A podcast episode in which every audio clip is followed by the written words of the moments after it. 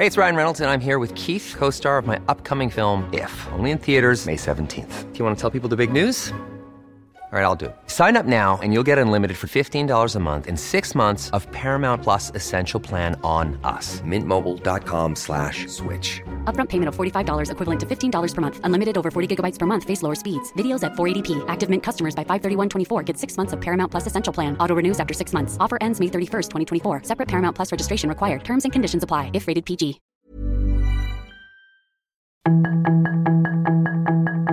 Tarde a tarde, lo que necesitas saber de forma ligera con un tono accesible. Solórzano, el referente informativo.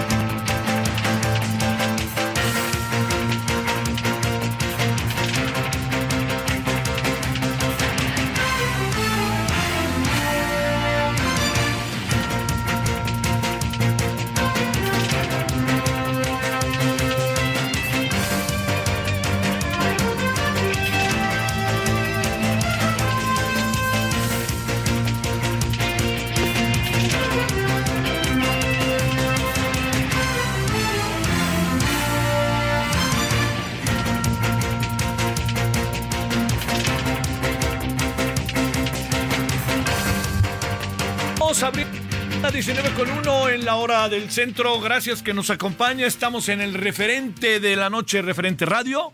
Estamos en el noventa y ocho punto cinco de F M y estamos en Guadalajara, Monterrey, Oaxaca, Tepic, Istmo, La Laguna, Tampico, Tuxtla Gutiérrez, Chilpancingo, Mérida, Altiplano. Ya estamos ahí. En eh, Tlaxcala, Puebla, noventa y seis punto cinco. Acapulco, ochenta y ocho punto nueve. McAllen, noventa y uno punto siete. Y Brownsville, noventa y tres punto cinco en ambos casos de F M. Oiga, bueno, gracias que nos acompaña. Les saluda al servidor Javier Solórzano. Todas, todos quienes hacen posible la emisión. Y deseándole una buena semana. Espero que haya pasado un buen fin de semana. Pasaron, le decía yo desde el viernes, van a pasar muchas cosas en la Ciudad de México y pasaron. Hubo hechos políticos, hubo hechos eh, de fiesta, hubo fútbol, hubo este carreras de coches que no fueron en México pero que se pusieron muy buenas. Este hubo también este los zombies, hubo todo. Bueno, oiga, no cabe duda, salvo su mejor opinión, qué hipócritas son los políticos, ¿no? Hipócritas, chingado. ¿Qué dijo Samuel García? ¿Qué dijo? Yo no le voy a hacer como el Bronco. Yo me voy a quedar aquí los seis años. No voy a hacer ese tipo de cosas. Y ahora pidió, está pidiendo licencia. No marchen, mano, palabra. ¿Qué credibilidad pueden tener? ¿O qué credibilidad puede tener también? Lo que pasa es que se la, así funciona esto. ¿Pero qué problema tiene tener? Nomás entro, voy a regresar a los, al ejército, a los cuarteles. Sí, y tu mamá también. Pues, no, no, la verdad que ahí sí son. ¿Para qué dicen entonces, hombre? No visualicen, no prometan ciertas cosas. O sea, a ver, ¿qué debió haber hecho el señor Samuel? Oiga, usted va a ir, mire, yo no voy a adelantar a eso. Yo estoy en esto, yo quiero ser gobernador y punto. No voy a hacerle como el Bronco. Y órale, es así, tal cual, ¿no? Así que yo no dudo que pueda ser presidente y que gane y que lo que quiera. Pero no, así por ahí no va. Por ahí no va, pero bueno.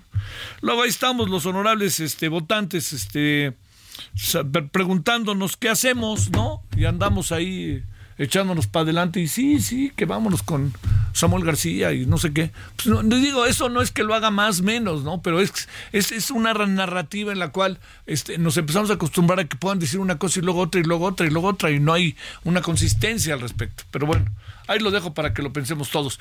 Oiga, bueno, muchos temas por delante. Eh, yo creo, no me adelanto mucho, pero yo creo que eh, a Morena se le está haciendo bolas el engrudo en un asunto. Eh, yo reto, dijo el diputado Mier, a la, a, la, a la Corte a que venga aquí a debatir, a que nos demuestre lo contrario. Y entonces, ¿qué hizo la ministra presidenta? Dijo, ah, sí, les tomo la palabra y yo voy. Y hoy dijo el presidente, el, el coordinador de la fracción parlamentaria de Morena en el Senado, no es cierto, aquí no hay invitación. Mire, más allá de que no se pongan de acuerdo en este momento, vea usted lo interesantísimo que sería que hubiera un diálogo abierto, vía el canal del Congreso, para eso está, entre otras cosas, entre la ministra, los algunos integrantes de la Corte y los legisladores que están proponiendo desaparecer los fideicomisos. Yo pienso que sería fabuloso que cada quien cuente la historia y que la sociedad diga, no, pues tienen razón estos, tienen razón estos otros, o para mí lo más importante, lo más importante de todo ello, ponerse de acuerdo, establecer puentes de comunicación. Imagínense qué importante sería eso, no se ha dado. Oigan, es que es inédito y no tiene por qué venir la Corte. Mangos, hombre, no se preocupen por eso. Todo es inédito hoy en el país. Pues entonces que vengan y órale, nos echamos a andar. Bueno, esto es muy, una de las muchas cosas que hay. Hoy andamos carrereados porque tenemos muchos temas y queremos todos solventarlos para que usted tenga toda la información posible de lo que ha pasado a lo largo de las últimas horas y de lo que está pasando hoy, que es muy importante. La guerra no deja de estar entre nosotros, que quede muy claro. Bueno, vámonos a las diecinueve con seis en la hora del centro y empezamos como todos los días. Gracias que nos acompaña. Buena semana. Con un resumen, lo más importante por ahora aquí en El Referente, Heraldo Radio. El ejército de Israel informó que durante las últimas veinticuatro horas bombardeó trescientos veinte objetivos del grupo terrorista Hamas y de la Yihad Islámica.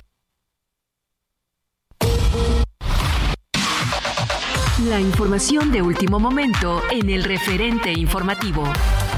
El gobernador de Nuevo León, Samuel García Sepúlveda, a través de la Consejería Jurídica, solicitó hoy en carácter de urgente al Congreso del Estado la aprobación de la licencia por seis meses para separarse del cargo y contender como candidato de Movimiento Ciudadano a la presidencia de México en las elecciones del dos mil veinticuatro, al tiempo que dejó a Javier Navarro como encargado de despacho del Ejecutivo. El presidente de la Junta de Coordinación Política del Senado, Eduardo Ramírez, aseguró que no existe una invitación formal por parte de esa instancia legislativa para que la ministra presidenta de la Suprema Corte de Justicia de la Nación acuda al Senado y exponer el tema de la desaparición de los trece fideicomisos, así como acusó a quienes la han invitado, incluso los de Morena, de politiquería. Ricardo Mortilla, hermano de Artemio Mortilla Sánchez, alcalde de Tacámbaro, Michoacán, fue víctima de una emboscada. El enfrentamiento entre fuerzas de seguridad y miembros de la delincuencia organizada dejó como saldo a cinco personas fallecidas y dos heridos. La tormenta tropical Norma continúa su avance en Sinaloa, donde ya ha tocado tierra este día. Norma, que ya es baja presión remanente, dejó como consecuencia tres personas muertas en Sinaloa, cientos de familias damnificadas e inundaciones por desbordamientos de drenes, canales y arroyos. Al iniciar operaciones este día, el dólar se vendía hasta en diecinueve punto veinte pesos en ventanilla en bancos. En tanto, el tipo de cambio interbancario se ubica en dieciocho punto veinticuatro unidades por dólar, con una pérdida de cero punto trece por ciento frente al precio de referencia del viernes. El brazo armado del grupo militante palestino Hamas dijo este día que liberó a dos mujeres civiles en respuesta a los esfuerzos de mediación egipcio-cataríes. El ministro de Sanidad de Gaza informó que cuatrocientas treinta y seis personas habían muerto por ataques aéreos israelíes en las últimas veinticuatro horas, la mayoría de ellas en el sur de la estrecha y densamente poblada franja de Gaza. Sus comentarios y opiniones son muy importantes. Escribe a Javier Solórzano en el WhatsApp cincuenta y cinco setenta y cuatro cincuenta trece veintiséis.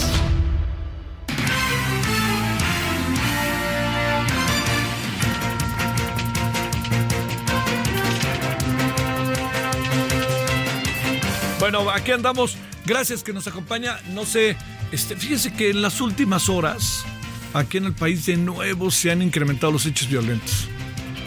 Al rato le damos el, el parte, ahora sí, para hablar en esos términos, pero por lo pronto lo que le digo es que eh, algo que está siendo muy delicado lo que pasó primero en Tacámbaro y ahora en la carretera Cihuatane, este, Acapulco-Cihuatanejo, ¿eh? Y este, hechos de violencia fuertes, ataques directos a las autoridades.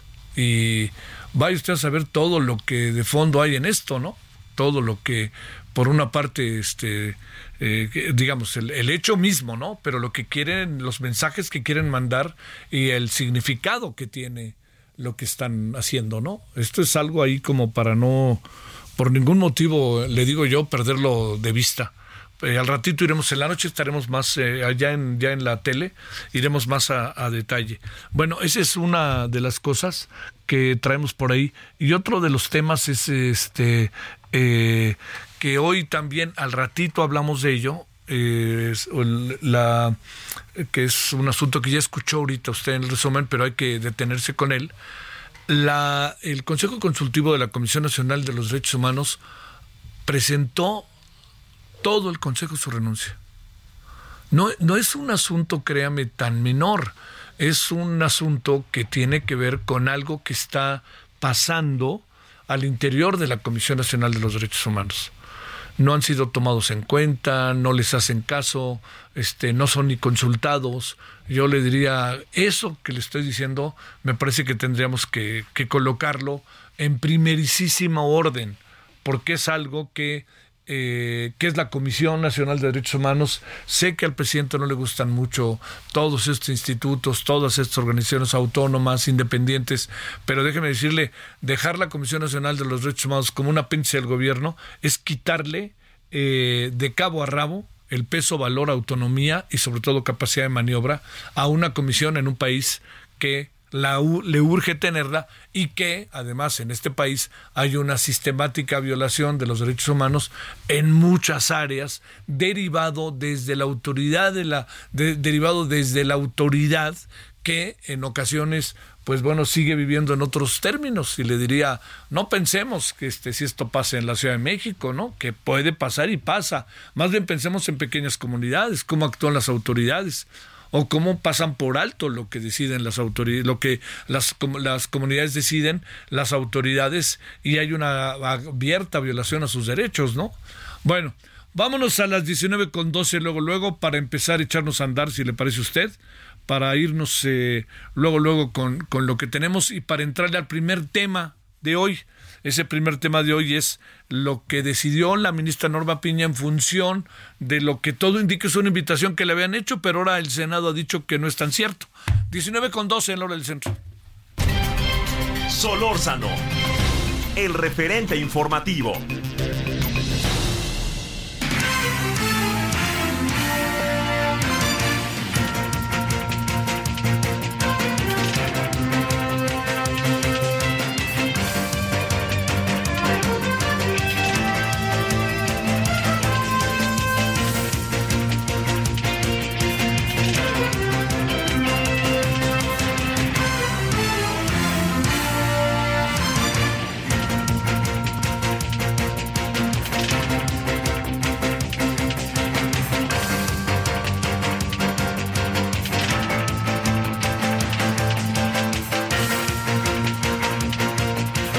Eh, le cuento, vámonos con Mayeli Mariscal hasta Guadalajara, Jalisco. ¿Qué cuentas, Mayeli? ¿Qué anda pasando con los trabajadores del Poder Judicial en el Estado?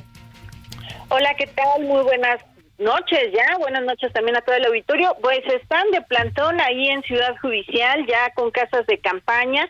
Esto hay que recordar que, bueno, hasta el día de mañana está este paro de labores de los trabajadores del Poder Judicial. El día de ayer se manifestaron, eh, pues, en el centro de Guadalajara. También algunas asociaciones civiles se sumaron a hacer esta convocatoria, en donde pues están respaldando a los trabajadores del Poder Judicial, esto para, eh, bueno, que se dicen afectados por dos, al menos dos de los trece fideicomisos que se plantea retirar en el presupuesto ya del próximo año, del dos mil veinticuatro, al Poder Judicial, y estaban explicando que, bueno, se están montando guardias para atender eh, diversos asuntos, y bueno, aunque estén en paro, en cada uno de los juzgados de distintas materias hay guardias, y también a través de las redes sociales se pueden presentar denuncias, así como consultar algunos expedientes, de acuerdo con el secretario general del sindicato, la sección número veinte de trabajadores del Poder Judicial. Esto ya tiene eh, pues al menos tres años en donde lo pueden hacer los abogados, así es que señalan que no se ha interrumpido las labores, esto pese al paro eh, que están en estos momentos realizando, Javier. Este, ¿mucha gente o poca gente? ¿Cómo estuvo el asunto, mi querida Mayeli? Pues eh, sí, hubo bastante gente el día de ayer en esta manifestación, el día eh, de hoy, que bueno, ya están reunidos ahí en, en campamento, en Ciudad Judicial, son más de doscientos cincuenta los trabajadores, y el día de ayer Eh, hubo bastantes personas que portaban también incluso algunas pancartas en donde pues exigen al gobierno federal, a la Cámara de, de Senadores también que se revise y sobre todo pues que no se afecten los derechos laborales de estos trabajadores. Te mando un gran saludo, Mayeli, gracias. Muy buenas noches para todos. Hasta luego. Bueno, vámonos, eh, estamos, bueno, vámonos con Tulio Saldanueva Brito, abogado especialista del Colegio Nacional de Abogados. ¿Cómo estás, abogado? Gracias, muy buenas tardes, noches. Estimado Javier, muchas gracias por la invitación. Siempre a la orden, querido amigo. Gracias. A ver, te planteo, eh, ¿cómo debemos mirar esto que fue, pues que la ministra eh, Norma Piña dice, sí le entro a lo que dijo el diputado Mier, pero luego más tarde el diputado... Eh, el, el este, coordinador de la facción parlamentaria el sen, en el Senado de Morena dijo nadie lo ha invitado y el Senado no se ha puesto de acuerdo? A ver, to, todo este relajo con, la, con el otro aderezo, ¿no? Las manifestaciones de los trabajadores del Poder Judicial de la Federación. Pues mira, yo creo que eso es un escenario de matices, de contrastes. Evidentemente el Senado de la República no lo conforma un solo elemento, y algunas fracciones, algunos eh, senadores en forma independiente, efectivamente confirmaron la invitación a la ministra para debatir y dialogar sobre esta iniciativa de reforma. Sin embargo, insisto, habrá que ver particularmente cada uno de los fideicomisos, porque se trata de matices y contrastes muy interesantes que evidentemente merecen un debate no solo por parte de la comunidad jurídica, sino por supuesto de los medios de comunicación como tú, de los intelectuales y de la ciudadanía misma. Oye, a ver, pero ¿en qué vamos a acabar con el asunto? ¿Qué piensas de las manifestaciones de los trabajadores? Por supuesto que es un derecho constitucional, el derecho a la libre manifestación, a la libertad de, de señalar cada uno de los de las posturas que tienen los ciudadanos, y creo definitivamente que en tanto se afecten sus derechos eh, tendrán esa esa libertad de hacer las manifestaciones correspondientes. Yo insisto, particularmente pienso que cada uno de los fideicomisos eh, merecen discutirse. Se, tras, se trata efectivamente de algunas prestaciones a los trabajadores de a pie, pero también de privilegios y de prebendas que ha tenido eh, el Poder Judicial, particularmente los ministros de la Corte, que efectivamente, como lo señalan algunas fracciones políticas, pues deben desaparecer. Por eso es importante la discusión plena, el debate de las ideas, y habrá que estar muy atentos a cómo desemboca esta situación. Oye, este abogado, lo que me parece a mí es que los este, fideicomisos nada tienen que ver con los ministros de la Corte, ¿no? Eh, mira, creo que hay unas posturas que señalan esta cuestión. Sin embargo, cada uno de los fideicomisos como tal tienen una un fin, un destino muy particular. Y precisamente por eso se habla de que hay beneficios a la cúpula del Poder Judicial de la Federación, y en esto estriba la discusión. Quiero decirte además que hay particularmente una columna en el Universal muy interesante que les recomiendo revisen, de el senador Ricardo Monreal, en donde se señalan particularmente las posturas del partido oficial, y habría simplemente que contrastarlo con los las posiciones que han dado los ministros de la Corte al respecto. ¿Por qué no quiere Morena dialogar con la ministra? Pues se trata de opiniones no solo jurídicas, sino políticas diametralmente opuestas, y creo que en ese sentido el partido oficial tiene cierto temor al debate. Insisto, habrá que estar muy atentos y no es de otra manera como se resuelve en un Estado democrático, sino a través del debate. Creo que sería positivo que existiera este acercamiento entre el partido oficial y los ministros de la Corte. Oye, leí el artículo de Ricardo Monreal y a mí me da la impresión de que no queda suficientemente claro que se vean beneficiados los ministros de la Corte, las y los ministros, con los fideicomisos. Es más, ellos me parece que ni siquiera tienen que ver. Podría haber discusiones de uno que de uno y otro y otro de los fideicomisos en esencia, pero no exonerando a los ministros que algunas este, ventajas deberán de tener por ahí, pero ni los magistrados ni los ministros yo alcanzo a apreciar que tengan un beneficio directo con estos trece fideicomisos, donde incluso hay dinero de los trabajadores. No, mira, creo que puedo coincidir contigo en, en cuanto a que no es un beneficio directo, sin embargo, se, se trata de prestaciones económicas y sociales que tienen a su que tienen en su favor eh, los altos mandos de la Corte. Por una parte, no estoy diciendo que todos los fideicomisos eh, sean de esta calidad, sin embargo, por eso precisamente es útil y necesario que se debata cada una de las posturas de quienes defienden esta iniciativa y por supuesto de los afectados, que en este caso es el Poder Judicial de la Federación, pero sí creo que hay determinados privilegios, determinadas cuestiones que son sumamente dignas de debatir.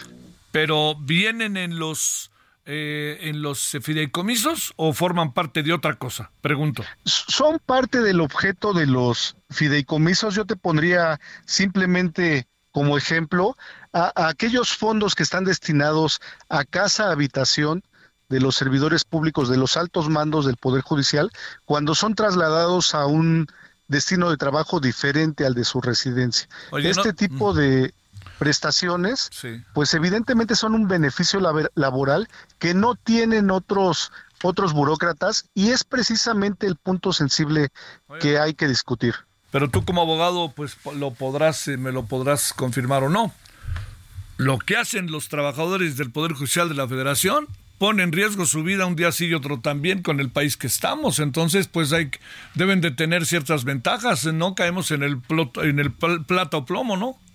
Estoy totalmente de acuerdo contigo, estimado Javier. Sin embargo, precisamente es a través del debate de las ideas como se podrá tener un, una postura eh, sumamente objetiva al respecto. Y ese debate creo que es el que no se está dando en este momento, sí, eh, por los diferentes actores jurídicos y políticos. Gracias, Tulio, abogado. Muchas gracias que estuviste con nosotros. Buenas noches.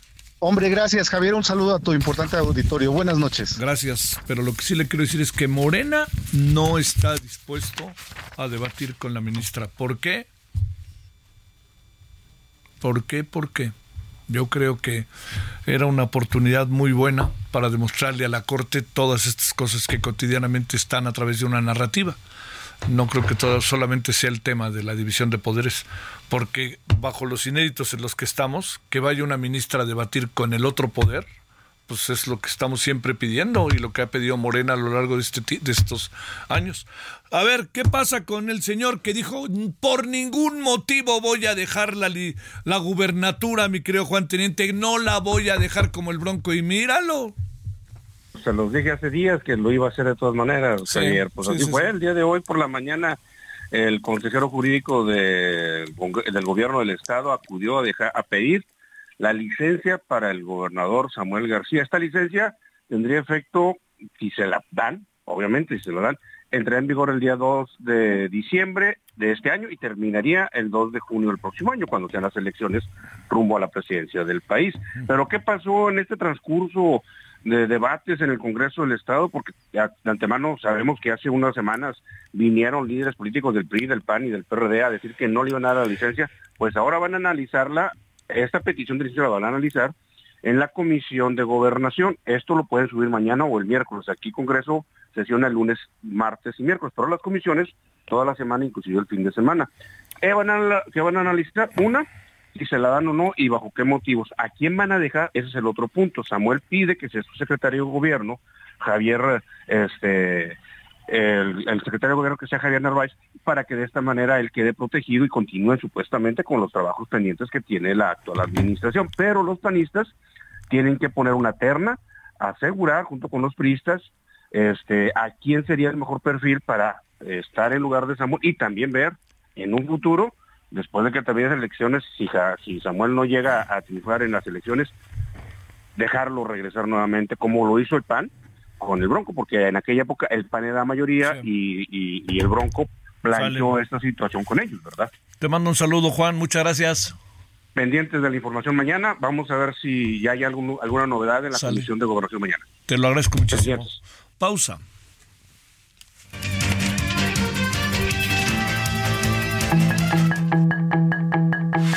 El referente informativo regresa luego de una pausa.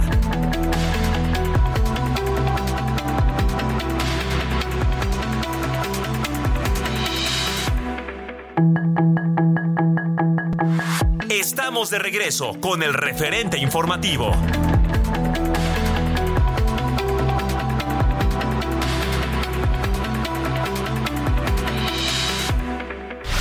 En el referente informativo le presentamos información relevante. Samuel García pide licencia en Nuevo León para buscar presidencia en dos mil veinticuatro.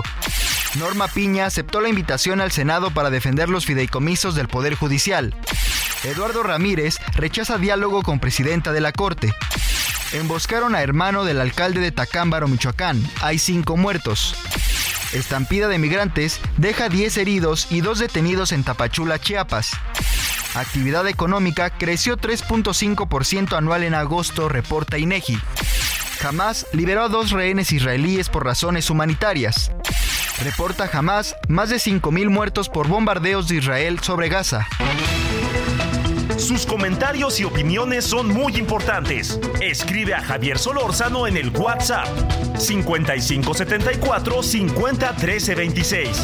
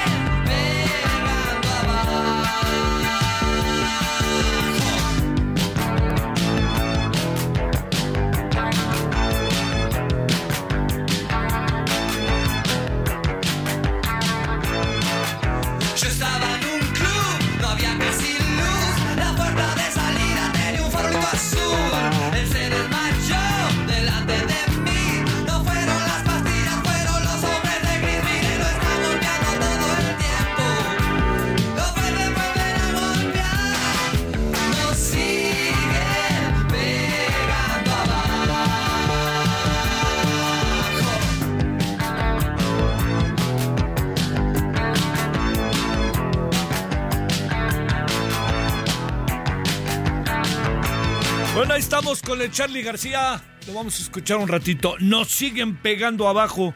Este, hoy es cumpleaños de Charlie García. Mira, pues sí, sin duda alguna es una de las figuras más importantes, vanguardistas, echadas para adelante de la música popular, rockera, en fin, de Argentina y Latinoamérica. Y además, después de lo que pasó en las elecciones de Argentina, cerca la bala con Milei, ¿eh? Pero todavía ya veremos el diecinueve de noviembre qué acaba pasando. Escuchemos.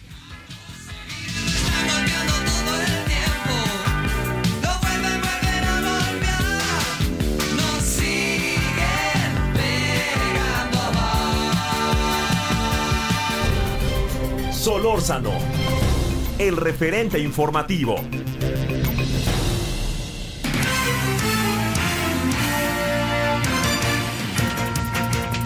Oiga, pues este Fernanda García tiene una información importante sobre la Comisión Nacional de los Derechos Humanos. Venga de ahí, Fernanda, ¿cómo estás? Buenas tardes. Javier, buenas noches. Un saludo a ti y a tu auditorio. Te cuento que hace unas horas eh, los seis integrantes que conforman el Consejo Consultivo de la Comisión Nacional de los Derechos Humanos presentaron su carta de renuncia ante el Senado de la República. Mediante un comunicado, los involucrados expresaron que a lo largo de sus dos años como consejeros y como organismo asesor de la C N D H, su labor ha sido desdeñada de forma reiterada por parte de la presidenta Rosario Piedra, aludiendo que a que la ley no la obliga a aceptar ninguno de sus consejos, aun y cuando estos hayan sido formulados por un unanimidad en favor de los derechos humanos. Los consejeros destacaron que desde que eh, se les encomendó eh, estos trabajos han tratado de aplicar lo que la ley les manda, que es decir, establecer los lineamientos generales de actuación de la C N D H. Sin embargo, estos no han podido mediar ni razonar con la presidenta. En tanto, sostuvieron que los derechos integrales no reciben eh, más bien que estos integrantes no, no reciben ningún tipo de salario ni remuneración económica, además de que ellos mismos pagan sus transportes para asistir a las reuniones ordinarias y afirmaron que esto lo han hecho por el honor, la responsabilidad y el compromiso personal del servir a la causa de los derechos humanos de las víctimas en México. Por último, hicieron hincapié en que la C N D H pareciera estar atendiendo a intereses diversos a, a los de la defensa y protección de los derechos humanos, mismos que impiden cumplir su función. Y bueno, esto es lo que dijeron eh, estos consejeros, los seis consejeros, Javier. Adiós, Fernanda, muchas gracias. Hasta luego, Javier. Buenas noches. diecinueve treinta y cinco, la hora del centro. Adalberto Méndez López es, ex, es ahora ex integrante del Consejo Consultivo de la C N D H. ¿Cómo estás, Adalberto? Gracias por tu tiempo. Buenas noches. ¿Qué tal, Javier? Muy buenas noches a ti y a todo tu auditorio. ¿Qué fue la gota que derramó el vaso, eh? Mira, realmente no es una gota, son varias. Yo creo que, y como sabe la ciudadanía, nosotros en reiteradas ocasiones a través de comunicados habíamos manifestado nuestro desacuerdo con decisiones del organismo que se habían tomado en cuestiones donde se necesitaba una posición fuerte e íntegra por parte de la Comisión y no había sido así, ¿no? Uh-huh. Pero en las últimas dos sesiones del Consejo, realmente creo que pudiera ser esas dos gotas que derramaron el vaso. Eh, ya realmente desde la desde la presidencia de la comisión, no, ya ya no se ni siquiera se acató la ley para el tema de, eh, de digamos de, de empezaron a aprobar actas, no, este contrario un poco a los designios que nosotros habíamos manifestado en votación dentro del Consejo y empezaron a utilizar interpretaciones a modo por parte de su eh, dirección jurídica, la cual pues evidentemente no tenía ni fundamento y era únicamente para validar algunas cuestiones que buscaba eh, el, el organismo, ¿no? Ante esa, ante ese tema y ante una, una, una, una verdadera cerrazón de escuchar a las y los consejeros, tomando en cuenta que no pensamos validar ningún otro tipo de decisiones, hemos decidido, al, al, al sentir que ya no podemos juecer ningún tipo de contrapeso, renunciar de forma unánime al Consejo. ¿Qué, qué tipo de decisiones que recuerdes ahora, Adalberto, que ustedes hayan estado realmente o en contra o, o hubieran querido avalar de otra manera? En fin, todo eso este, se dieron... Que, que fueron sumando y sumando y sumando, ¿eh? Mira, son varias. Yo creo que la primera de ellas fue el, la, la negativa de la Comisión Nacional de impugnar la reforma de militarización, ¿no? Recordarás, ¿no? Esta penosísima reforma normativa, ¿no? Que, que terminó aprobando, ¿no? El, el, el establecimiento de las Fuerzas Armadas y la ampliación de facultades a las Fuerzas Armadas. El Consejo Consultivo... Eh, en ese entonces no fue por unanimidad. Una de las consejeras votó a, votó a favor de la, digamos, de la propuesta de la C N D H, que era no impugnar la, la, la reforma de militarización, pero el resto de las y, de, de los y las consejeras votamos justamente eh, eh, en contra de esta actuación de la comisión y, bueno, este, recordarás que fue muy criticada la ausencia de la comisión en ese sentido.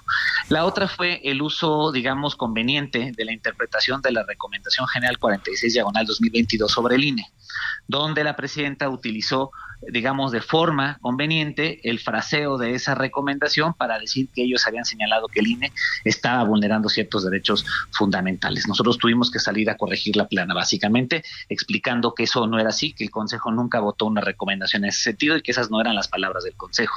Y otra más, ¿no? Nada más, de, por, solo por sí. recordar una de varias, eh, la ausencia, o más bien, más bien, la, la, la acción de inconstitucionalidad que la Comisión Nacional de los Derechos Humanos promovió en su momento para evitar que se sancionara a, a los deudores eh, alimentarios este y que pudieran no y, y este impedimento para que pudieran eh, eh, ocupar algún cargo público, ¿no? Al final del día, la acción de inconstitucionalidad, afortunadamente, fue no fue validada por la Suprema Corte, pero la Comisión Nacional pues hizo un papelón porque realmente impulsa una acción de inconstitucionalidad contraria al interés de la protección de las mujeres y de las niñas y de los niños, ¿no? Entonces, este tipo de cuestiones donde no se nos escuchaba, creo que las y los integrantes del Consejo tenemos una trayectoria y un conocimiento sólido en la materia, nunca fuimos escuchados, ¿no? Y eso fue está bastante penoso porque pa- realmente la Comisión tiene un consejo para tomar, para poder un poco de, de allegarse a estas opiniones, y aún así pues nunca fuimos escuchados. Este, ¿qué, ¿Qué es lo que sucede técnicamente? Digamos, entiendo que estaba actuando a su manera la, la, la, este, la comisión a través de su dirección, pero, pero el asunto, ¿qué es lo que, digamos, se queda acéfale esa parte? Híjole, voy a decir lo terrible, pero pues a lo mejor poco o nada les importan, ya van a decir, nos vamos a quitar un estorbo, ¿no? ¿Ya ves cómo funcionan estas cosas o qué ves?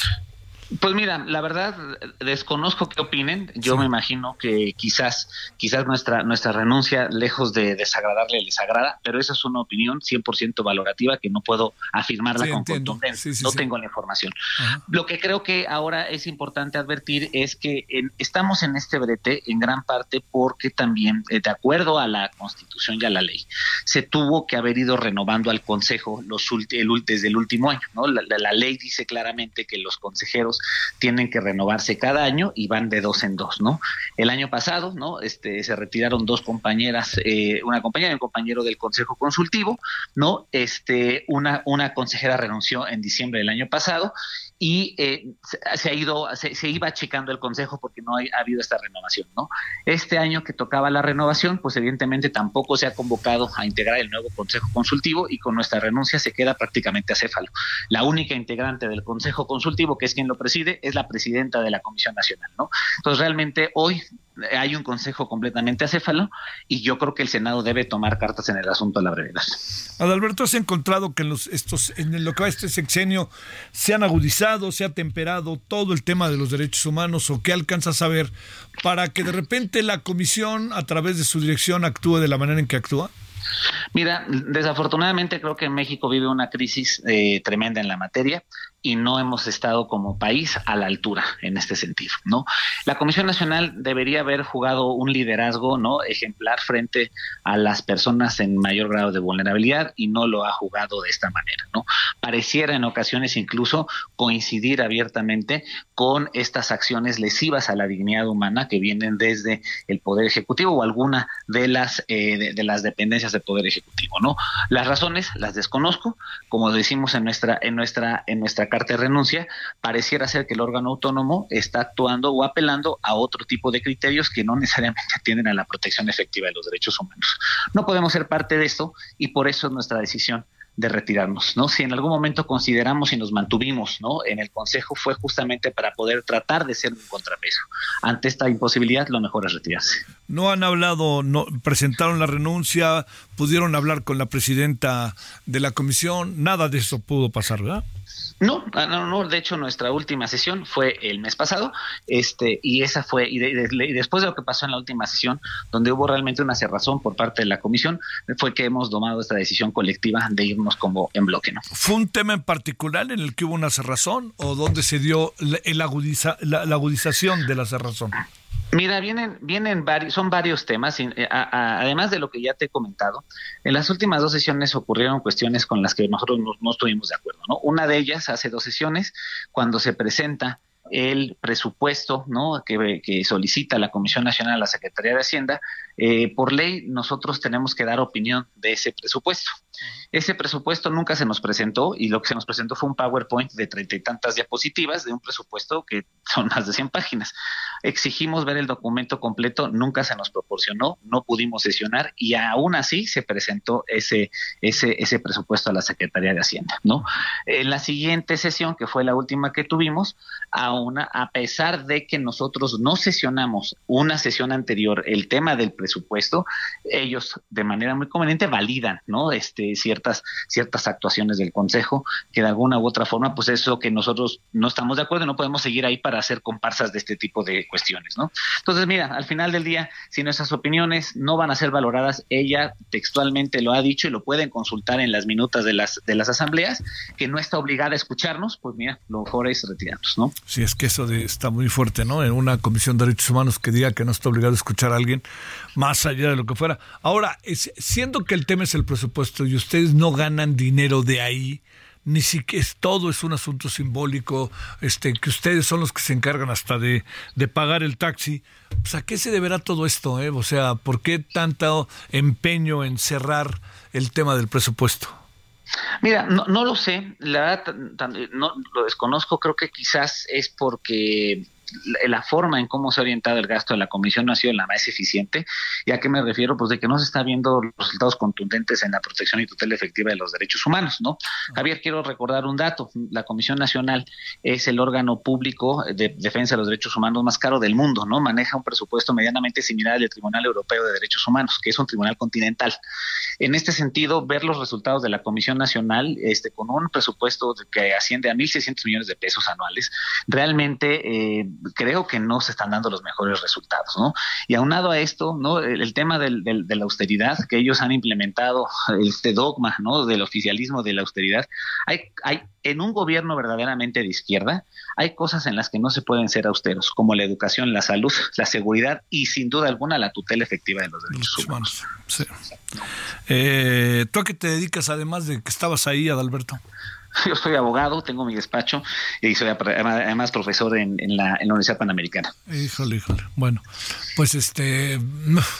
No creo, híjole, lo que pasa es que no, no, no juego al pesimismo ni cosa parecida, pero como están las cosas, no creo que esto vaya a, a entrar en un, en una dinámica distinta. Más bien, híjole, lo diré y pues tú me dirás si quieres una opinión, pero pues yo creo que esto se fue provocando y provocando, ¿no? Definitivamente creo creo que nosotros, la verdad es que intentamos hacer lo mejor que pudimos en un tema de, de hacer contrapeso a las decisiones, pero creo que al final del día es parte de, de, de esto, ¿no? ¿no, Javier? Cuando uno ya no le es útil a las causas ciudadanas, lo correcto es retirarse, y esto es un poco el mensaje que queremos enviar. Sal, bueno. Adalberto, pues profunda pena, ¿eh? Pero bueno, este, gracias a Adalberto Méndez López que estuviste con nosotros. Buenas noches. Hasta luego, Javier, gracias. Gracias. diecinueve cuarenta y seis en la hora del centro. Solórzano, el referente informativo.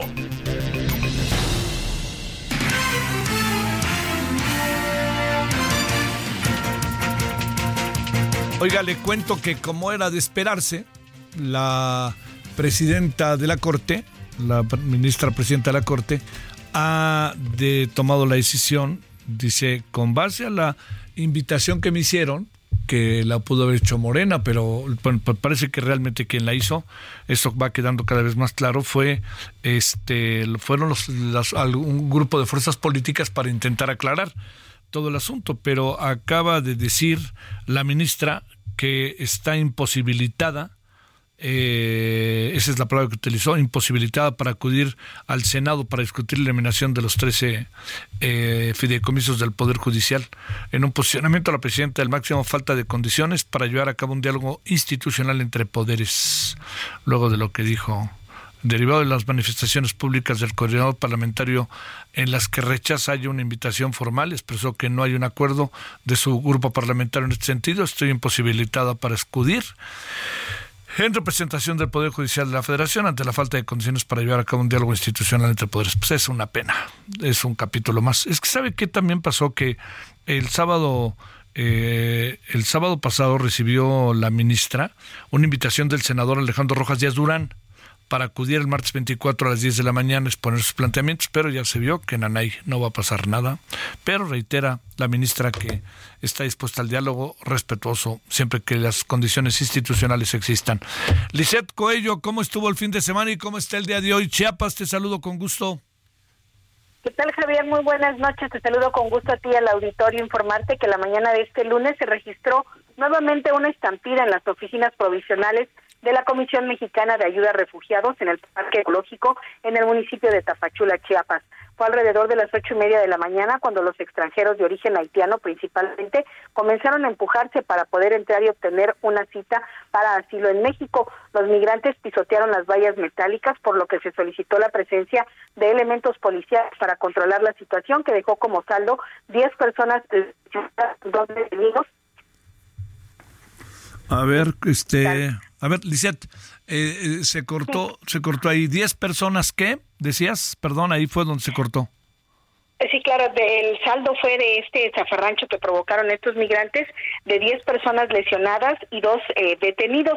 Las autoridades de la Comar han informado que se siguen atendiendo a los extranjeros, pero solo se está aceptando la condición de refugiado para quienes realmente lo necesitan. Esta es la segunda ocasión, Javier, en menos de quince días que se presentan estos actos por parte de los migrantes que ya están desesperados por salir de la frontera sur de México. Algunos señalan van a optar por salir a través de la caravana que está convocada para el treinta de octubre y así intentar, dicen, llegar a los Estados Unidos para cumplir el llamado sueño americano. Eso es por una parte, y por otra, eh, Javier, déjame comentarte que, bueno, pues ya las autoridades están muy atentas eh, por la tormenta tropical Otis, que va a provocar lluvias fuertes en la mayor parte de Chiapas. La Secretaría de Protección Civil llamó a la ciudadanía a reforzar las medidas de autoprotección y mantenerse informada de los sitios oficiales ante el pronóstico de lluvias que podrían superar en algunas zonas del estado hasta los ciento cincuenta eh, milímetros. Recordaron las medidas de autoprotección y, bueno, pues también están instalando, de hecho, también refugios temporales para las personas que viven, pues, principalmente cerca de las afluentes o ríos y que vean, por supuesto, que tengan un crecimiento para que acudan a estos lugares para poder resguardarse. Este sería el reporte, Javier. Oye, eh, ¿hay responsables de esta estampida de migrantes o no? Pues hasta ahorita eh, no, solamente se detuvieron a estos dos extranjeros que al parecer fueron los que iniciaron con el desorden para eh, poder entrar a estas oficinas provisionales. Eh, no se sabe eh, la situación obviamente de esta de estos dos extranjeros, en qué va a quedar o bajo qué cargos podrían ellos eh, seguir eh, detenidos, pero pues sí, las autoridades están un tanto preocupadas porque cada vez desean es en donde se juntan nuevamente los miles de migrantes que llegan a estas oficinas y, bueno, pues provocan este tipo de zafarranchos, eh, Javier. Sale, Lizeth, te mando saludos, buenas tardes, noches. Muy buenas noches. Bueno, fíjese que apareció un cocodrilo, ¿eh? Bueno, y no en un zoológico, que quede claro, ni en los lugares donde habitan regularmente. Jesús Lemos, ¿qué pasó ahí en Puebla, particularmente en Amozoc? ¿Qué tal, Javier? Buenas noches, buenas noches a todo el auditorio. Comentarles que el preescolar Ovidio de Crowley, ubicado en San Salvador Chachapa de Amozoc, Puebla, vivió esta mañana un episodio que difícilmente olvidarán. Y es que los maestros de la institución se convirtieron en héroes al atrapar a un cocodrilo de al menos un metro de largo. El insólito suceso ocurrió cuando los docentes se disponían a ingresar a las aulas respectivas y fueron ellos mismos quienes notaron al reptil, eh, pues prácticamente merodeando por dicha escuela. De esta manera, los docentes unieron esfuerzos y lograron atrapar al cocodrilo al interior de una caja de plástico, evitando así pues prácticamente un potencial peligro para los estudiantes. Ya minutos más tarde, es importante destacar, Javier, que personal de Protección Civil de Amozoc se encargó de trasladar a una reserva ecológica a este reptil para que pues prácticamente pueda vivir en un espacio natural, Javier. Oye, perdóname, ¿de dónde fregados vino a dar ese cocodrilo en una escuela? Y en Amozoc, ¿hay, hay en Amozoc algo que pudiera ser, este, que pudiera pe- pe- mandar o tener algo, este, un hábitat para que el, se moviera el cocodrilo? Se presume, insisto, incluso trasciende que este cocodrilo pudo haberse escapado de algún domicilio particular y que por eso buscó refugio en las instalaciones del kinder que se ubica aquí en el municipio de Amozoc, perteneciente al estado de Puebla, que prácticamente entre la capital poblana y Amozoc son veinte minutos, pero esta información, lo último que te acabo de mencionar, reitero, es un trascendido y las autoridades no han confirmado si realmente se escapó de un domicilio, Javier. Órale, órale, órale. Bueno, sale. Gracias, Jesús. Gracias, buenas noches. Bueno, son ahora las diecinueve con cincuenta y tres en la hora del centro. Eh, mire, este, eh, no, no hemos hablado todavía hoy del tema de la guerra, hablaremos en la noche. No vamos a dejar, este, hablemos ahorita y hablaremos en la noche, pero no vamos a dejar, como usted lo sabe bien, que, que el tema pase por, por, por alto. Eh, que el tema pase por alto. Este, entonces, eh, lo que sí le voy adelantando es que el día de hoy fueron liberadas otras dos personas, dos mujeres. Eh, por las fotos que se ha visto son mujeres mayores. Eh, fueron liberadas eh, en respuesta a los esfuerzos de mediación que está llevando a cabo Egipto. Cataríes, y una fuente dijo a Reuters que eran ancianas israelíes. Ese es lo primero. Este, lo segundo, es que este ya habíamos, esto se suman las otras dos mujeres que fueron liberadas, que ni siquiera vivían en la zona. Habían ido a Israel a un cumpleaños de un familiar y entonces este ese fue pues les tocó estar ahora sí que en el peor lugar, en el peor momento como para, para verlo, ¿no? Y luego también la otra cuestión es que eh, estuvo bueno el fin de semana en los deportes, ¿eh? La verdad, porque eh, como sea, yo entiendo que siempre queremos que el Checo Pérez quede en primer lugar, a ver qué dice al rato Edgar Valero, que el Checo Pérez quede siempre en primer lugar. No es tan fácil, ¿no? Pues es un asunto de grandes ligas. Hoy, este, tengo, tengo, con todo y lo que pasó con que descalificaron unos, pues por lo menos empieza a sonreírle un poco previo al Gran Premio de México las cosas al Checo Pérez. Y lo bueno es que ganaron las Chivas. Eso fue muy bueno. Y la verdad que vi a ratos el partidazo América Santos, así de esos de toma y daca. Bueno, vamos a una pausa. De eso hablaremos en la siguiente hora. Y les recuerdo que estamos a las veintiuna horas en la hora del centro, Heraldo Televisión, referente de la noche. Eh, desde hoy vamos a tener imágenes de los Juegos Panamericanos por si le interesa.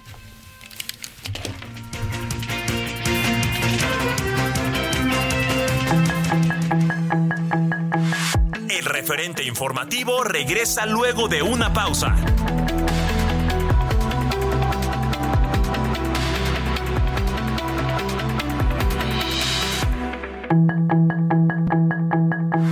El referente informativo regresa luego de una pausa. Hey, it's Danny Pellegrino from Everything Iconic. Ready to upgrade your style game without blowing your budget? Check out Quince. They've got all the good stuff, shirts and polos, activewear, and fine leather goods, all at fifty to eighty percent less than other high-end brands. And the best part? They're all about safe, ethical, and responsible manufacturing. Get that luxury vibe without the luxury price tag. Hit up quince.com slash upgrade for free shipping and three sixty-five day returns on your next order. That's quince.com slash upgrade.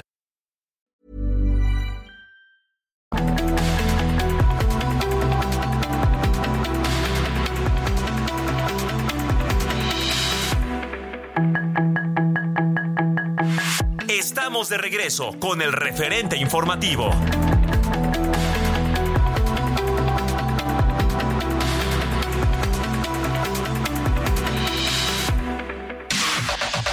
La información de último momento en el referente informativo.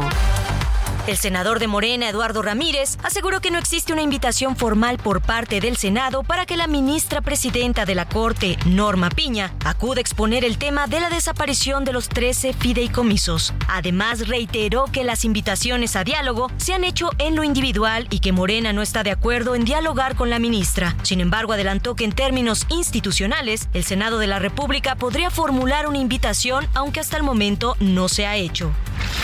En Guerrero, un comando armado asesinó a balazos al secretario de Seguridad Pública del municipio de Coyuca de Benítez, Alfredo Alonso López, y al director de la Policía Preventiva Municipal, Honorio Salinas, además de por lo menos diez escoltas que lo acompañaban. Los hechos ocurrieron en la comunidad de El Papayo, aledaña a la carretera México-Zihuatanejo, cuando el mando policíaco y sus escoltas fueron sorprendidos y privados de la libertad. Algunos de los agentes fueron ejecutados con el tiro de gracia. Y esta tarde en San Miguel Canoa, en Puebla, otro comando armado acabó con la vida de al menos seis personas y dejó a otros dos lesionados. Hasta el momento se indicó que fue un enfrentamiento entre dos grupos dedicados al narcomenudeo. Teresa Reyes Agún será la nueva titular de la Comisión Nacional de Búsqueda, cargo que quedó vacante tras la renuncia de Carla Quintana. El anuncio de su nombramiento fue realizado por la secretaria de Gobernación, Luisa María Alcalde. Por su parte, colectivos de madres buscadoras rechazan el nombramiento al parecerles que la nueva comisionada no cubre el perfil, pues no cuenta con experiencia en el área de búsqueda de personas, ni tampoco tiene conocimientos en ciencias forenses o investigación criminal como el perfil lo requiere. La Fiscalía General de Justicia del Estado de México obtuvo una nueva condena de cincuenta y cinco años de prisión para Óscar García Guzmán, conocido como el Monstruo de Toluca, señalado como delincuente serial relacionado con varios feminicidios. Con esta última condena, García Guzmán acumula un total de doscientos cincuenta y cinco años de sentencia. Los gemelos Francisco Rodolfo N. y Luis Antonio N. no pasaron ni un mes en el penal de San Miguel luego de golpear brutalmente al joven Ernesto Calderón en la zona de Angelópolis, en Puebla. Tras una audiencia realizada el fin de semana, el juez de control concedió el cambio de las medidas cautelares para los hermanos, quienes pasaron de prisión preventiva a arraigo domiciliario con vigilancia de veinticuatro horas. Sus comentarios y opiniones son muy importantes. Escribe a Javier Solórzano en el WhatsApp cincuenta y cinco setenta y cuatro cincuenta trece veintiséis.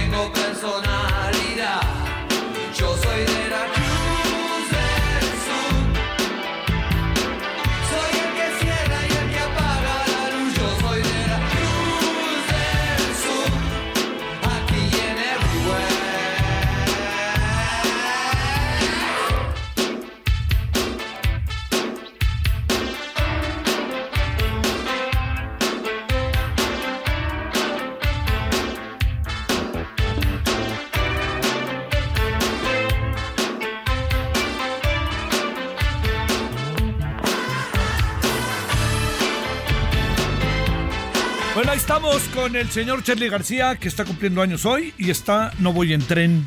Pues Charlie García sí es un, todo un referente, ¿no? Diría yo, de la música este, popular argentina y latinoamericana, e incluso con gran éxito también en España, ¿eh? Por cierto. Bueno, veinte con cinco en la hora del centro.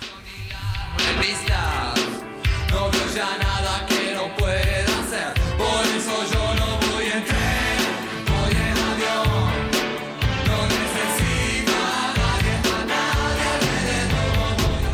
Solórzano, el referente informativo.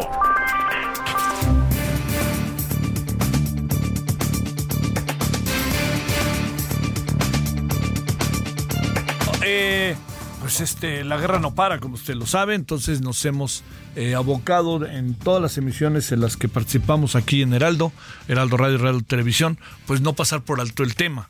Entonces, de nuevo, hacemos diario, ¿no?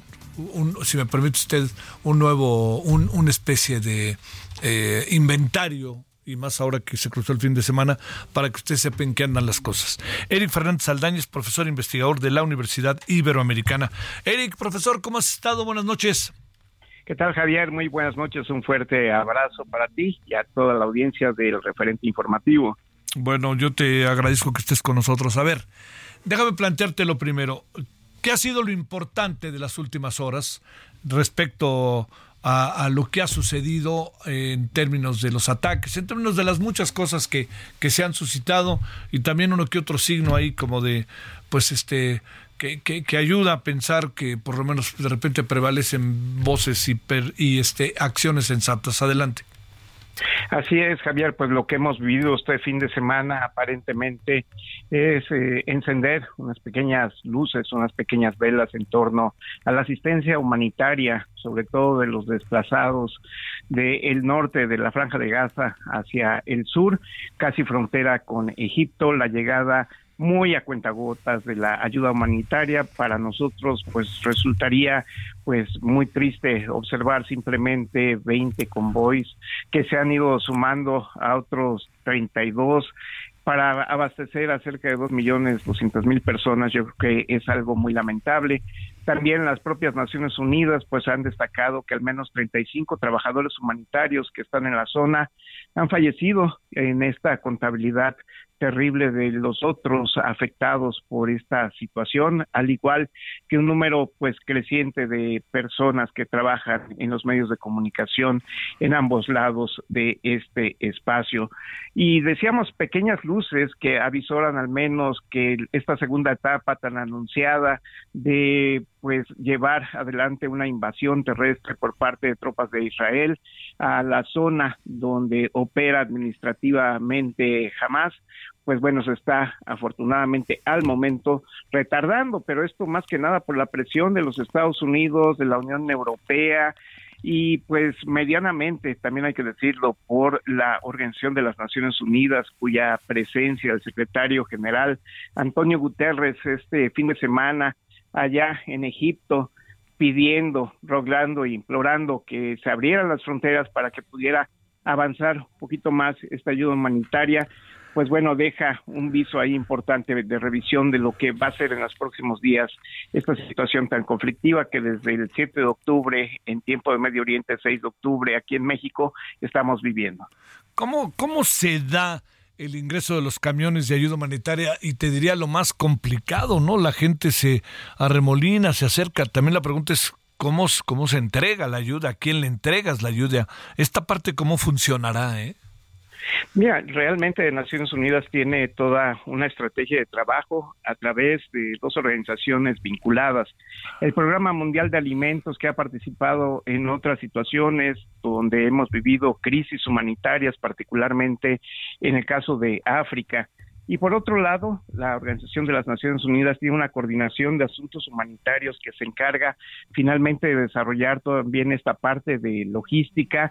Y también hay que señalarlo, eh, Naciones Unidas tiene en la zona de la Franja de Gaza, trabajando desde hace más de veinte, veinticinco años, una organización de apoyo a los refugiados eh, palestinos que progresivamente han ido avanzando a distintas regiones, tanto en el norte como en el sur de Palestina.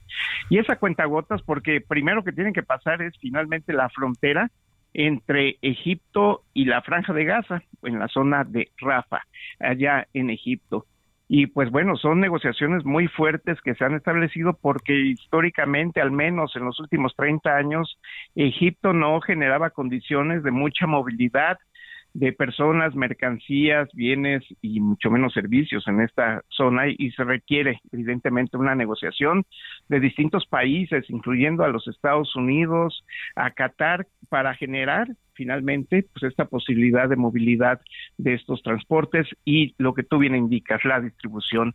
Eso sí es un problema significativo porque el personal que opera Eh, alrededor de estos trabajos de Naciones Unidas es limitado, y también hay que decirlo, los recursos y son limitados, y la gente que está pidiendo esta intervención de forma directa humanitaria pues es mayúscula. Oye, este, a ver, el, el, el, el, lo, la impresión que va dejando la situación, si nos atenemos también al uso del lenguaje, es que uh-huh. esto... Esto no pinta para un conflicto corto, más bien estoy pensando que el año terminará con el conflicto o algo parecido, ¿no? Así es, Javier, tristemente, si bien le ponemos estas velitas a la esperanza de pues de cierto optimismo que en el plano geopolítico pues realmente son buenas intenciones, lo que hay que decir es que nuevos actores se están incorporando de forma directa en el debate, y hablo particularmente de los Estados Unidos, no solo con la presencia del presidente Biden allá en la región la semana pasada, dando un mensaje de apoyo incondicional, inquebrantable al gobierno, sí, del primer ministro Netanyahu, y así lo dijo. Y hoy muy temprano por la mañana también el primer ministro de Gran Bretaña, Rishi Sunak, pues ha dicho exactamente lo mismo en los mismos términos, por lo cual pues uno podría apreciar que hay otros elementos que van más allá de la conflictividad regional ya establecida. ¿Y a qué nos referimos con esto? Bueno, Estados Unidos está a la vuelta de la esquina de un proceso electoral importante, y desafortunadamente este tema de las elecciones integra un asunto de política exterior como parte de la agenda en los Estados Unidos, pues para que finalmente el presidente Biden lo someta a consulta de su posible electorado, pero también quizá los candidatos o precandidatos del Partido Republicano que se están perfilando, pues lo tendrán presente ahí en la definición de lo que va a ser los Estados Unidos. Pero en medio hay una serie de problemas sí, sí, todavía sí, sí, complejos, sí, sí. como los rehenes que mencionabas. Sí, a ver, vamos a entrarle a lo de los rehenes. ¿Se tendrá un, un, un número preciso del número de rehenes que, que tienen ambos este ambos eh, ambos contendientes de la guerra? Y en este caso hablo en particular Hamas y por supuesto Israel. Mira, Javier, de acuerdo con distintos despachos de agencias internacionales y, e informes que empiezan a circular, que pues tienen cierta validez en el espacio de la inteligencia en el mundo, pues están hablando de alrededor de doscientos cuarenta, doscientos veinte rehenes que están bajo eh, pues la dependencia de Hamas. Y digo dependencia porque finalmente pues están en condiciones para ser negociados y de la cual los Estados Unidos han tenido una experiencia larguísima de rehenes norteamericanos en otras partes del mundo, y por eso vimos también que las primeras dos liberadas eran ciudadanas de doble nacionalidad, entre ellas la norteamericana, y que tuvieron un intermediario importante como es el gobierno de Qatar. Y estos doscientos cuarenta pues sí suponen finalmente no entenderlos como una moneda de cambio, sino simplemente como una presión de carácter político para detener, para detener esta segunda etapa que sería, en términos pues ya consensuados a nivel global, sí. pues una intervención directa por tierra. Ajá. Oye, eh, a ver, este... Eh, digamos, ¿cómo interpretas la liberación de estas dos mujeres israelíes liberadas como signos de buena voluntad, signos de negociación? Porque Israel en tanto no ha liberado a nadie. Exactamente, no, yo creo que es más que nada posicionarse, dar un primer paso por parte de Hamas para entender eh, que su posición puede empezar a negociar y marcar signos de, entre comillas, buena voluntad impulsada por otros gobiernos, como es el gobierno de Egipto, insisto, por el gobierno de Qatar, incluso la posibilidad de los Estados Unidos como interlocutor en estos momentos, ¿no? Uno supondría que ¿por qué Estados Unidos interviene en estos procesos de liberación? Claro que hay ciudadanas y ciudadanos norteamericanos todavía ahí eh, pues so, eh, mantenidos como rehenes, pero sobre todo Estados Unidos juega un papel muy importante en la zona, sobre todo pues con esta petición que hizo el presidente Biden al Congreso de los Estados Unidos de sumar este apoyo de asistencia de carácter militar, no humanitaria, de carácter militar, uh-huh. donde suma a Ucrania y finalmente Israel dentro de su, esta estrategia. Oye, este, eh, pues bueno, lejos estamos un poco, ¿no? Ni hablar de que puedan liberar a nuestros paisanos, a dos paisanos que todo indica están ahí detenidos, ¿verdad? Así es, pero bueno, hemos eh, revisado y registrado en los comunicados de la Secretaría de Relaciones Exteriores, su propia secretaria, que se están realizando las acciones pues para establecer los principios de una posible liberación.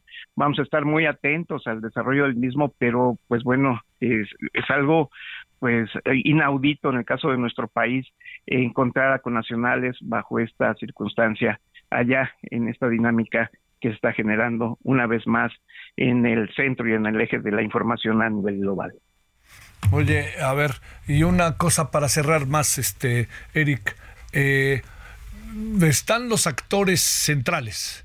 Eh, Palestina, uh-huh. hablábamos el viernes con el embajador y fue, este, realmente, diría yo, eh, este, digamos, este, rudo, pues, con, con todo uh-huh. esto.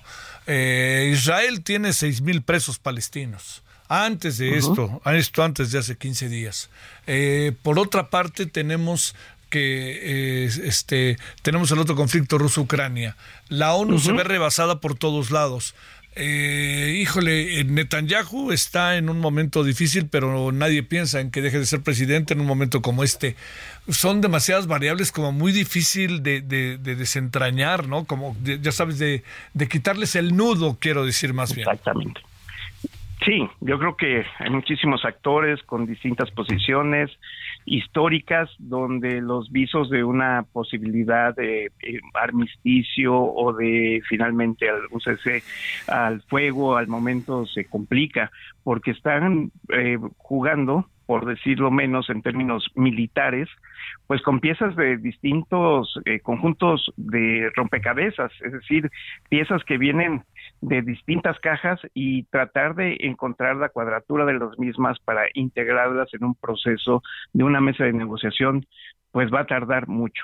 Lo que sí resulta al momento interesante revisar cómo progresivamente el tema de la difícil situación que se sigue viviendo en Ucrania ha desaparecido, ¿no? De el faro y de la revisión y de el interés incluso global, al menos en términos discursivos, y que sumado a esto, pues nos habla de una conflictividad mayor que se vive en otras regiones del mundo y que no podemos desprendernos en el día a día de ver este posicionamiento de los actores que se encuentran en este complejo tablero que hoy por hoy es esta relación tan rara, tan extraña que se vive en aquella parte del planeta. Sí, sí, sí, sí. Eh, a ver, para cerrar nada más, Eric, ¿a ti te sorprendió lo que pasó? Y bueno, lo que estamos ya es un derivado, ¿no?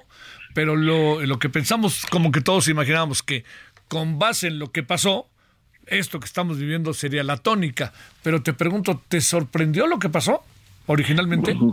Claro que sí me sorprendió. Ese viernes aquí en la tarde en México, las primeras referencias pues apuntaban pues que llegaban por parapentes, que llegaban por eh, motocicleta desde la zona de Gaza al territorio de Israel, y lo sorpresivo es que finalmente pues anunciaba la falta de anticipación de las unidades y de los servicios de inteligencia, no solo israelí, sino también el norteamericano, que siempre lo hemos referido en esta región pues como uno de los servicios más importantes y que tiene la cuadratura no solo en la geolocalización, en la ubicación pues de las unidades eh, que se pueden desplazar para realizar actos de intervención en territorio israelí.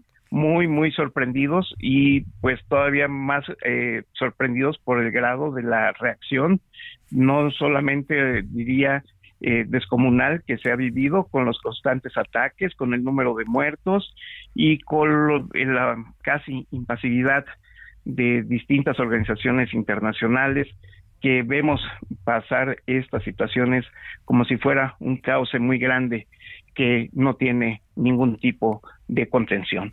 Entonces, sí, muy sorprendido, Javier. Eric, te mando un gran saludo. Eric Fernández Saldaña, profesor investigador de la Universidad Iberoamericana. Gracias, Eric. Un fuerte abrazo, Javier. Para ti, gracias por tu tiempo. Ahora veinte con veinte, veinte con veinte, casi veintiuno en la hora del centro. Solórzano, el referente informativo.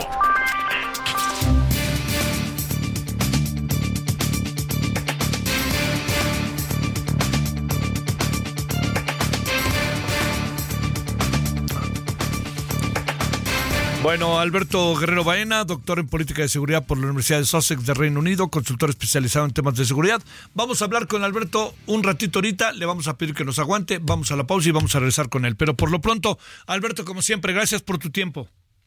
Muchísimas gracias, Javier, aquí esperamos a la orden. Gracias. Por lo pronto te cuento para que en dos, tres minutitos nos digas qué pasó en Tacámbaro, que llegó a los niveles en que llegó, de quién estamos hablando, quiénes son los asesinados, o en este sí es que hubo enfrentamiento, o lo que haya ido, ¿no?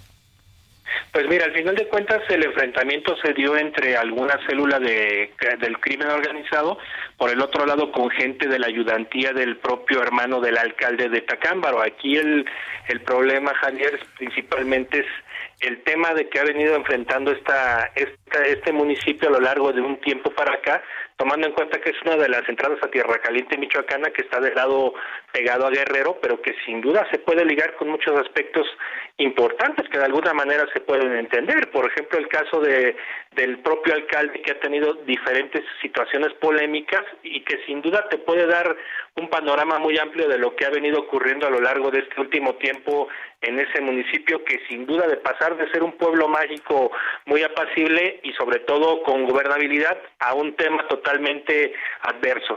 ¿Quién gobierna? Eh, gobierna en todo caso el, el partido Mo, el Movimiento Regeneración Nacional. El alcalde se llama Artemio Mortilla, es un es una persona que de alguna manera este pues fue impulsada por el movimiento de Andrés Manuel López Obrador y que sin duda a lo largo de este último tiempo pues ha venido teniendo una serie de contratiempos. Por ejemplo, recordemos el tema que que hubo en su momento con su hija que fue detenida en Estados Unidos con dólares pegados al cuerpo. Por el otro lado, un sobrino asesinado hace unos cuantos meses y hoy el, el hermano del alcalde, propiamente dicho, fue emboscado eh, para... para beneplácito del propio alcalde. El hermano, el hermano no fue asesinado, pero sin duda te da a entender el grado de posibilidades que de alguna manera se pueden desdoblar en un municipio que tiene un enfrentamiento constante entre diversos cárteles del crimen organizado que quieren tener el control de la zona. ¿Quién puede estar detrás particularmente del ataque a todo el entorno de este presidente municipal?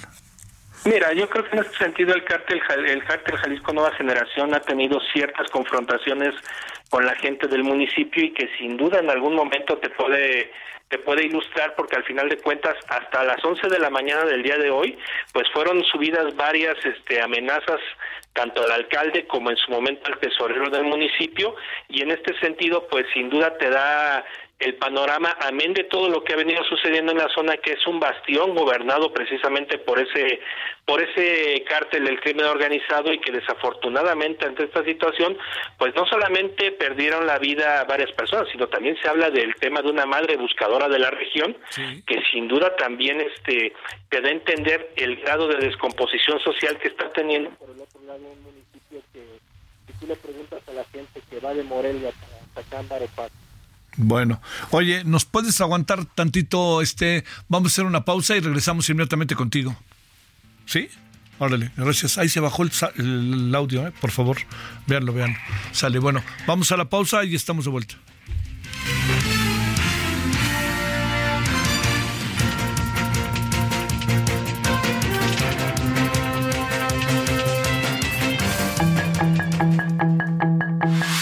Referente informativo regresa luego de una pausa.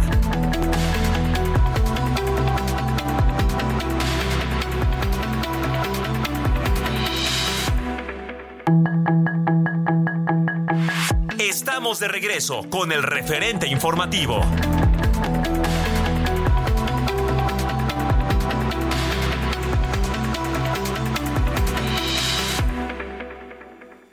Este Día de Muertos, la Catrina tiene sus festejos. Vive el Festival Cultural de Calaveras, del veintiocho de octubre al cinco de noviembre en Aguascalientes. Luz, magia, folclor, vino, toros, comparsas y mucho más. Vamos a la isla con toda la familia. Gobierno del Estado.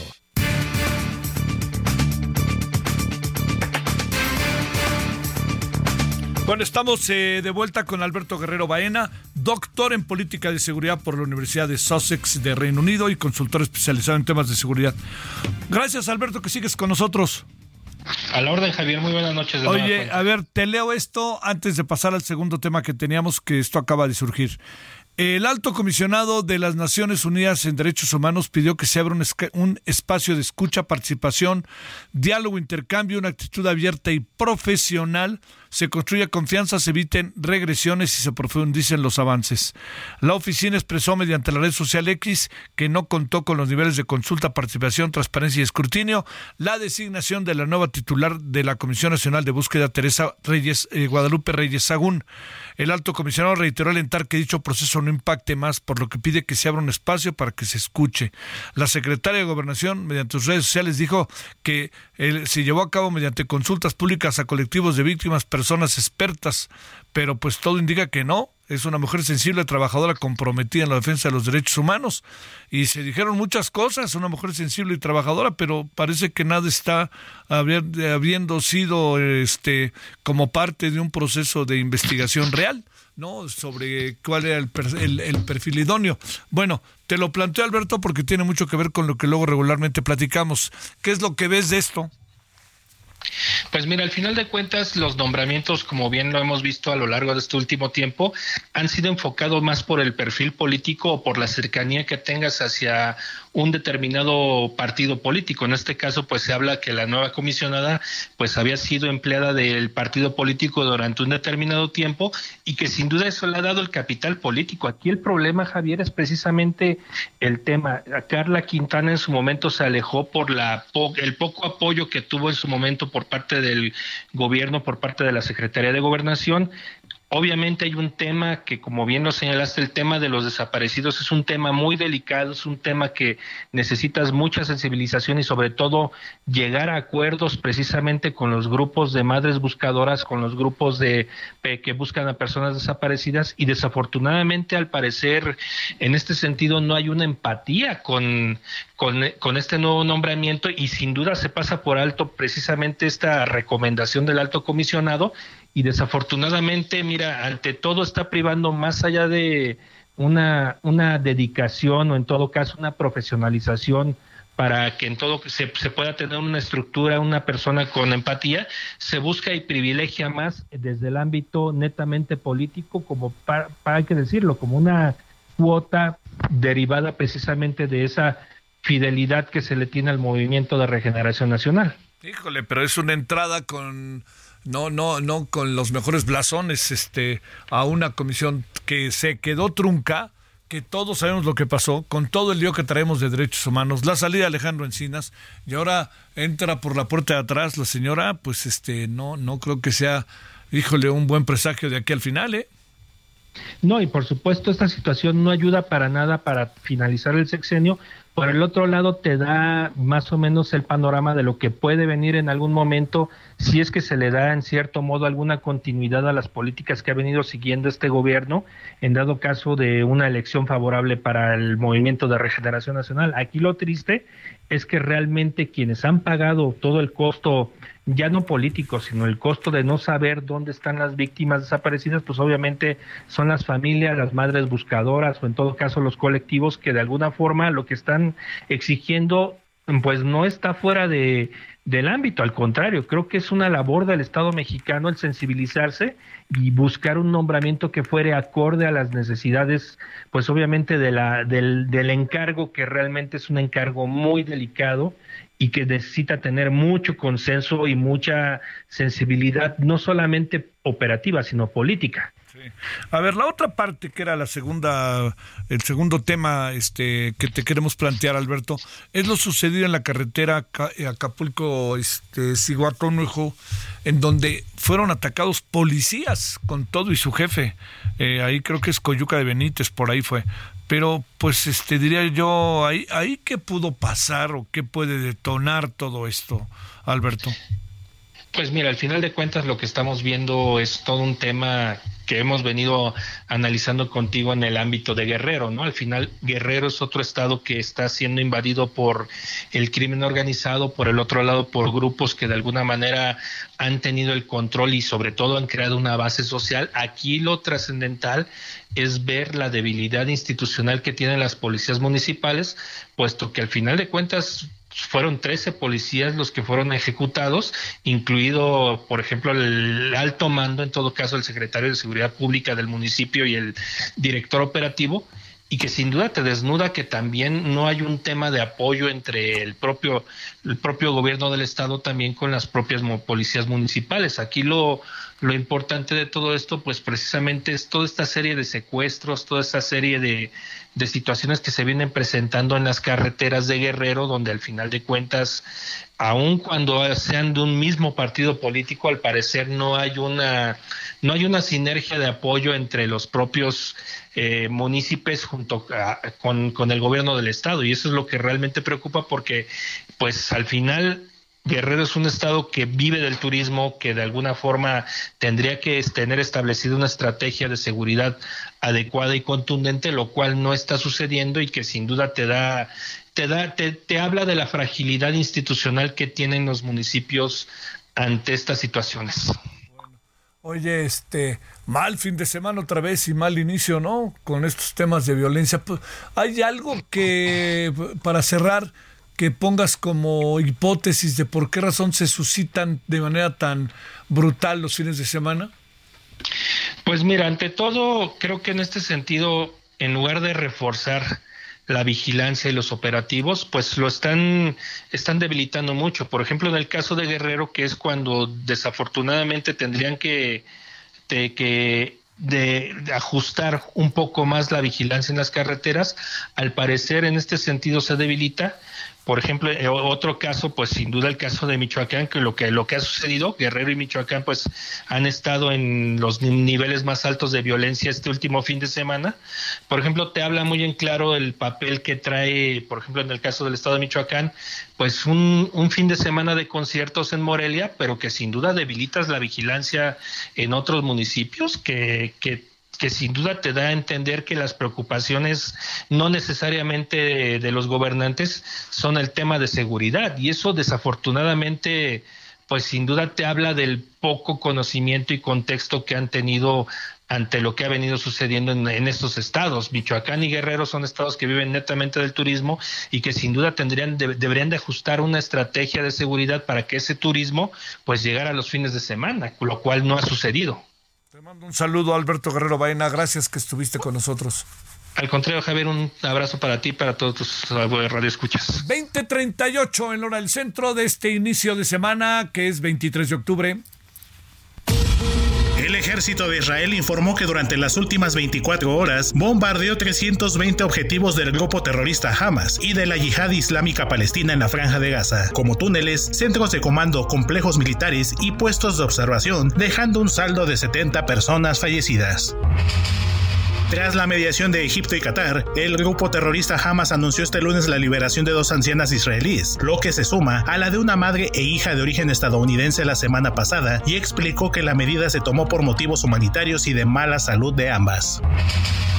El expresidente de Estados Unidos, Donald Trump, se registró este lunes para las primarias republicanas en Nueva Hampshire, estado donde también realizó el proceso para las primarias de dos mil dieciséis, y sumándose al demócrata Mark Stuart Greenstein, quien hizo lo propio el pasado once de octubre.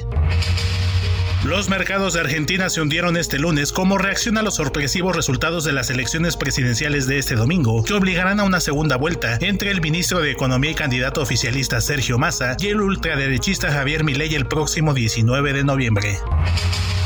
La Fiscalía General de Bolivia acusó de genocidio a la expresidenta interina de aquel país, Yanine Áñez, a tres exministros y varios exjefes militares y policíacos por la muerte de una veintena de civiles durante la crisis de dos mil diecinueve, y pedirá que se les aplique una pena máxima de treinta años de prisión. A tres semanas de ser sometido a una operación de cadera, el presidente de Brasil, Luis Ignacio Lula da Silva, retomó sus actividades en el Palacio de Planalto, donde se reunió con su ministro de Trabajo, Luis Marinho, y posteriormente con el músico británico Roger Waters. diecisiete personas fallecidas fue el saldo del choque de un tren de carga con uno de pasajeros en la ciudad de Bairaf, en Bangladesh, siendo el accidente ferroviario más grave en aquel país en los últimos quince años, y que fue causado por una falla en el sistema de cambio de vías. Para el referente informativo, Héctor Vieira.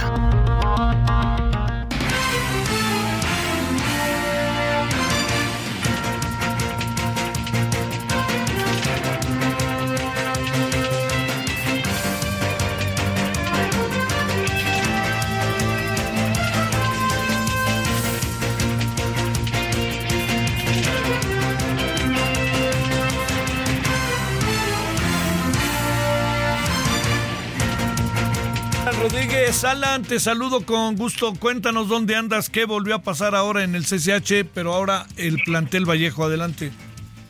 Hola, ¿qué tal, Javier? Amigos, muy buenas noches. Pues estamos en estos momentos en la entrada principal del Colegio de Ciencias y Humanidades Plantel Vallejo, esto sobre la avenida de los cien metros, en donde el día de hoy aproximadamente a las cinco de la tarde se registró un enfrentamiento entre un grupo de estudiantes quienes se encontraban realizando una manifestación al interior de este espacio estudiantil para denunciar múltiples múltiples problemáticas, entre ellas la falta de seguridad y también algunos temas de acoso sexual entre la, el, las alumnas. Derivado de esta situación, pues un grupo eh, identificado como el Grupo Porril tres de marzo ingresó a las instalaciones, realizaron un ataque con petardos a este grupo de estudiantes, retiró a gran parte de los estudiantes que se encontraban t- tomando clases en el t- turno vespertino, Y en estos momentos, pues este grupo de encapuchados ya se encuentran intentando mantener el control de estas instalaciones. Un grupo de maestros y también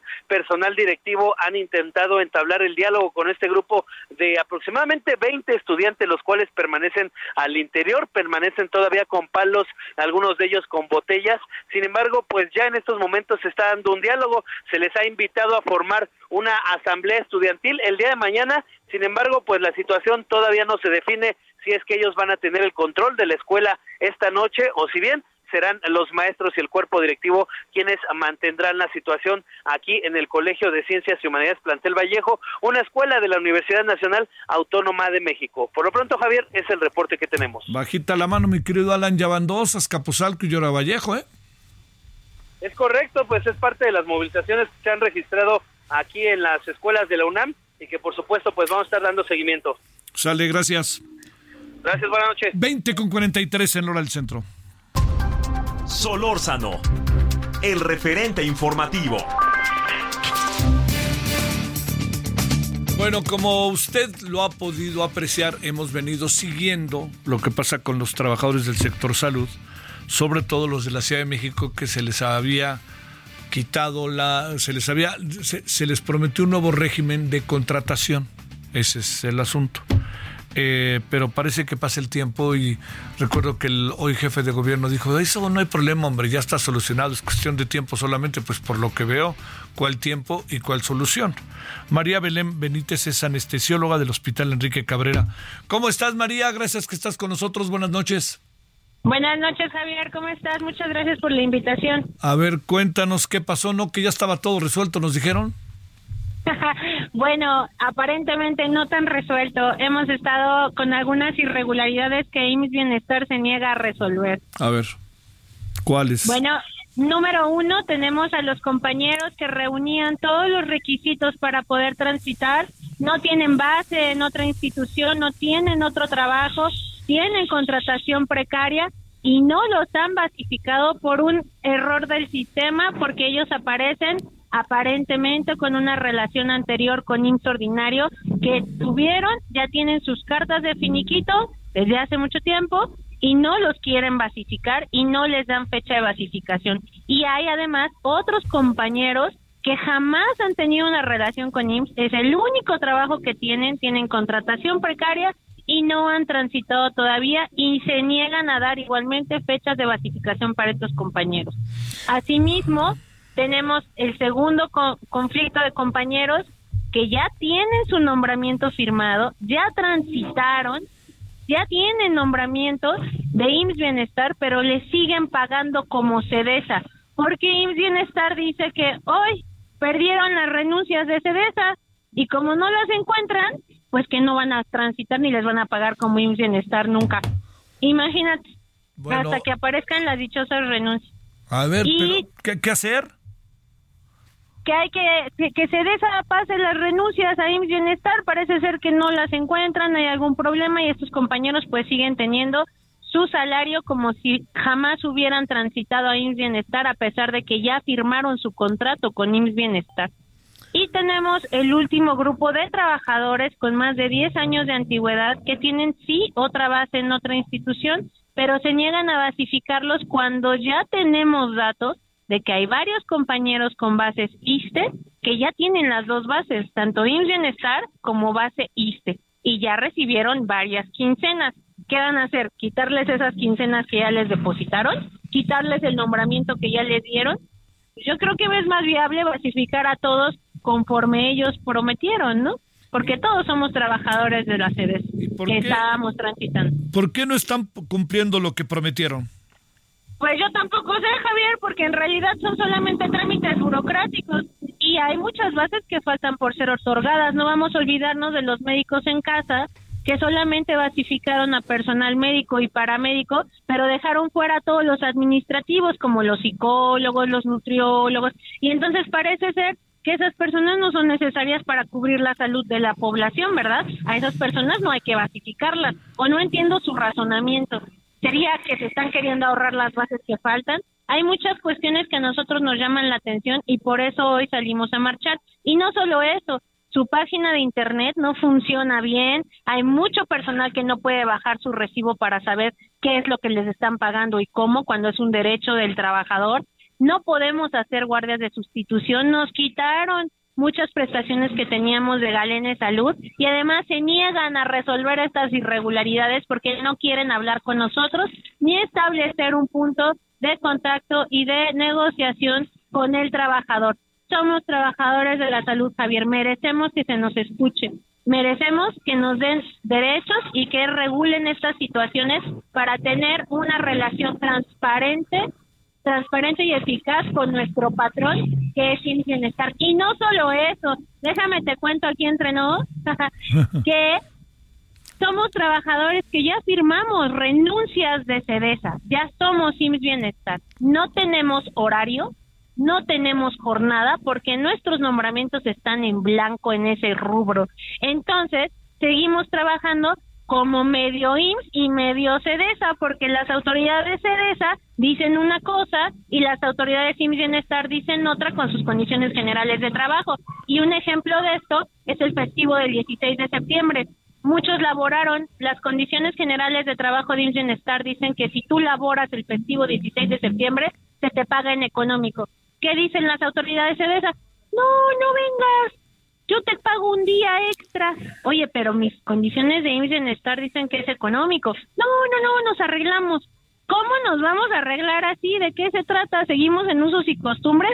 Si ya hay nuestras condiciones generales de trabajo, ya tenemos un nombramiento firmado, es cuando I M S S decida, además de que ya firmamos la renuncia con CEDESA, es campechanear al trabajador otra vez.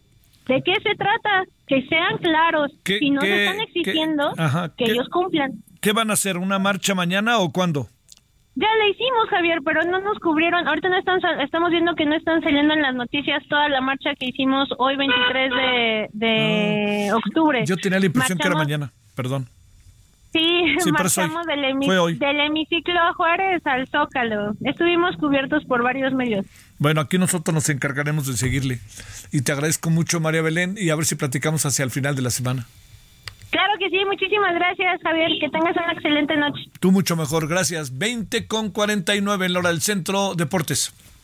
Los deportes con Edgar Valero, porque el deporte en serio es cosa de expertos.